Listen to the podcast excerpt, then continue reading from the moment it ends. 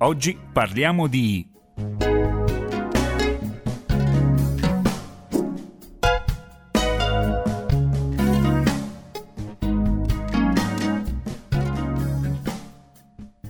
Cari amici ascoltatori di Radio Calaritana, ben trovati ad una nuova puntata di Oggi parliamo di aiuto alla vita. Da Maria Stella Leone un saluto, sono la presidente del Centro di Aiuto alla Vita Uno di Noi di Cagliari, associazione Onlus. E in studio con me Veronica Mameli. Ciao Maria Stella, un saluto a tutti voi che ci state seguendo sui 95 MHz per la provincia di Cagliari e 99.9 MHz nella zona del Medio Campidano.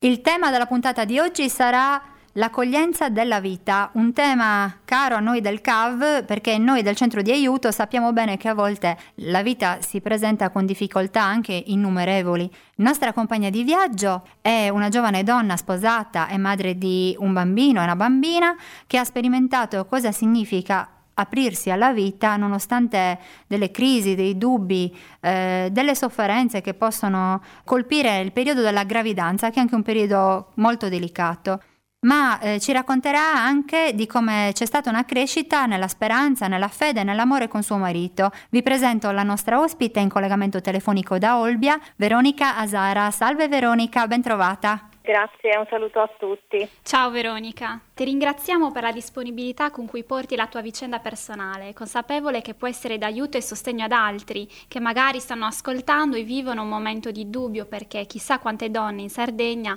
hanno ricevuto sul bambino che aspettano delle fosche previsioni e stanno pensando all'aborto come unica soluzione.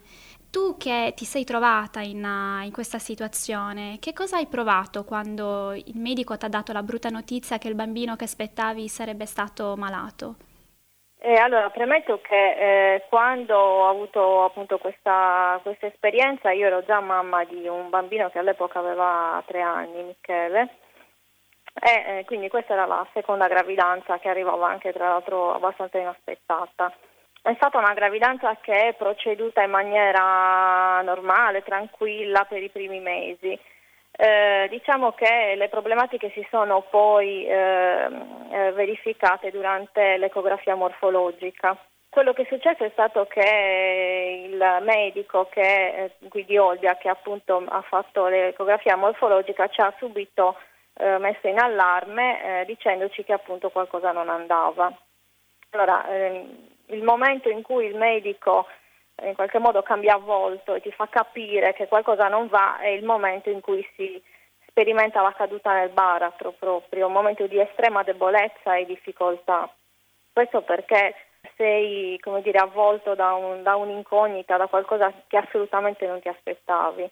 Successivamente poi lo stesso medico ci disse che il tipo di patologia che aveva riscontrato in ecografia era una patologia gravissima. Scientificamente si chiama mielomeningocele con sindrome di Arnold-Chiari e che per renderla più comprensibile si tratta di spina bifida nella sua forma più grave tra l'altro. Questa patologia chiaramente ci è stata descritta in maniera molto frettolosa, senza particolari dire, accorgimenti o dettagli, come una patologia quasi incompatibile con la vita. L'ecografia che quindi è succeduta poi nei giorni successivi a Cagliari ha confermato il tipo di, di, di patologia. Cosa è successo? È accaduto che tutti i medici che in qualche modo ci hanno incontrato in quei giorni non ci hanno certamente dato delle informazioni sufficienti per consentirci di fare una scelta adeguata. Certo. Eh, l'unica, l'unica, strada che ci paventavano era appunto quella dell'interruzione. Ecco. dell'interruzione terapeutica. Ecco, lo chiamavano aborto terapeutico. Vogliamo spiegare, Veronica, eh, a proposito di questo, cosa si intende per aborto terapeutico? Sì, allora, secondo la legislazione italiana l'aborto terapeutico è consentito successivamente alle, ai tre mesi, quindi ai primi tre mesi di gravidanza, soltanto nel caso ci sia presente una patologia molto grave nel feto. Considerato eh, terapeutico non per il bambino ovviamente, ma per la madre, perché eh, dovrebbe secondo il legislatore, portare una sofferenza per la madre e per il nucleo familiare che dovrebbe in qualche modo poi rapportarsi con la disabilità di questo bambino una volta venuto al mondo. Diciamo che questa è l'idea che la legge italiana propone su questo. Per mia esperienza posso dire che non è affatto terapeutico né per la madre, tantomeno ovviamente per il bambino. ma eh, si tratta comunque di una scelta che si porta dietro una, una serie di, insomma, di traumi, di eh, esperienze negative importanti poi. Quella che chiamiamo anche sindrome post-aborto. Sì, esatto. Quello che io posso dire, vivendo insomma, sulla mia pelle, è che mh, mm, l'esperienza dell'aborto terapeutico non è un'esperienza che si supera, è un'esperienza, un trauma con il quale si impara a convivere, ovviamente successivamente, ma che porta comunque una serie di strascichi a livello psicologico importanti perché eh, è chiaro che nel momento in cui realizzi che eh, stai decidendo per la morte di un altro individuo, tanto più che questo individuo è tuo figlio, capite bene che il fardello che ci si porta dietro non è, non è leggero e non è semplice da portare avanti. Ecco. Adesso, cara Veronica, dovremmo fare un piccolo intermezzo. Ti ringrazio perché eh, finora già ci hai descritto bene le tue sensazioni di quel periodo, ma i nostri ascoltatori potranno ancora ascoltare eh, il seguito della tua vicenda. Ti chiedo se hai piacere di proporci tu comunque un brano musicale da ascoltare mentre riflettiamo su quanto hai raccontato. Sì, allora io eh, propongo l'ascolto di una canzone di Vinicio Capostela che si intitola La Morna che è una canzone anche un po' triste, molto romantica, però porta in sé un messaggio importante che è proprio un messaggio legato, legato alla vita e quindi mi fa piacere proporla. Insomma. Va bene, ascoltiamo pure questa canzone di Capossela. Nel cielo di cenere a fondo il giorno dentro l'onda, sull'orlo della sera temo sparirmi anch'io nell'ombra la notte che viene un'orchestra di lucciole e ginestra. Tra echi di brindisi e fuochi vedovo di te. Sempre solo, sempre a parte, abbandonato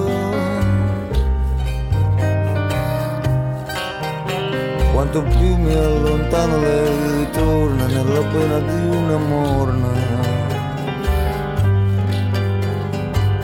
E sull'amore che sento soffia caldo un lamento e viene dal buio e dal mare. E quanto è grande la notte il pensiero tuo dentro nascosto nel buio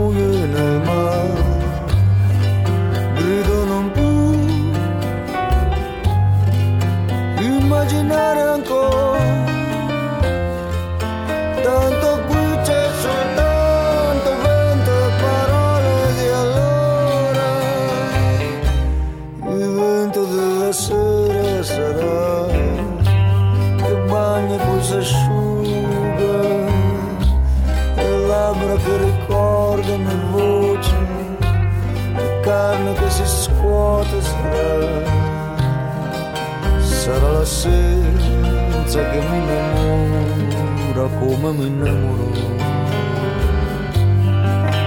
Tristezza che non viene da sole, non viene da ora. Ma si nutre e si copre dei giorni passati in malora. Quando è sprecata la vita una volta, sprecata in ogni dove.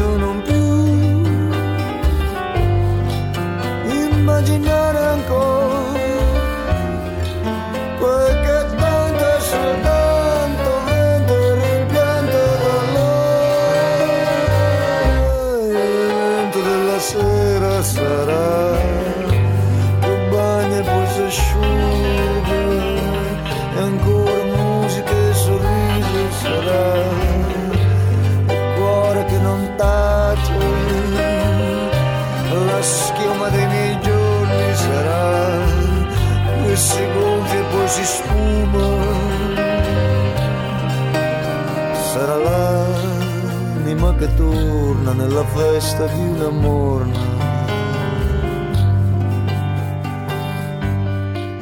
Cari amici ascoltatori, siamo tornati in studio dopo questa bella canzone che aveva un significato particolare dato che stiamo dedicando la puntata al valore dell'accoglienza, accoglienza alla vita nascente e riprendiamo la nostra conversazione con Veronica Zara, nostra ospite di questa puntata, che ci stava raccontando la triste esperienza di un aborto cosiddetto terapeutico al quale lei si era sentita costretta dalle circostanze e dai consigli dei medici. Veronica, dopo alcuni mesi da, da quell'aborto eh, eri di nuovo in attesa di, di una bimba eh, e si è di nuovo inspiegabilmente presentata la prospettiva di eh, un figlio malato e di nuovo ti è stato proposto di, di abortire. Così, che cosa, che cosa hai fatto allora? Prima di tutto devo eh, fare una premessa su questa parte. Michele nel frattempo eh, aveva eh, durante la sua crescita già dimostrato dei eh, dei piccoli rallentamenti, c'erano stati dei, mm, come dire, presentarsi di alcune particolarità eh, nel suo sviluppo. Subito dopo l'evento traumatico appunto dell'interruzione, Michele ha avuto la sua diagnosi di spettro autistico, quindi Michele è un bambino, um, un bambino autistico. Questo lo dico perché eh, anche la diagnosi di Michele comunque ha avuto un peso molto importante nelle decisioni che si sono prese poi successivamente eh, nella gravidanza di Francesca, quella che poi sarebbe arrivata dopo. Quindi ehm, mi ritrovo quindi di nuovo incinta, e di nuovo una bambina e stavolta le problematiche però si presentano molto prima rispetto alla gravidanza precedente perché io ho iniziato ad avere le prime avvisaglie che, che c'erano dei problemi già ai primi eh, test di screening e quindi eh, già si capiva insomma, che si trattava di una gravidanza fortemente a rischio. La conferma di queste problematiche l'abbiamo avuta in sede di villocentesi, è stata fatta una villocentesi che ha sentenziato una trisomia del cromosoma 16 omogenea. È una trisomia rarissima eh, che eh, è incompatibile con la vita, viene considerata incompatibile con la vita, ma viene anche considerata incompatibile con un, un livello di gravidanza a cui io già ero arrivata, perché si trattava comunque di 13-14 settimane.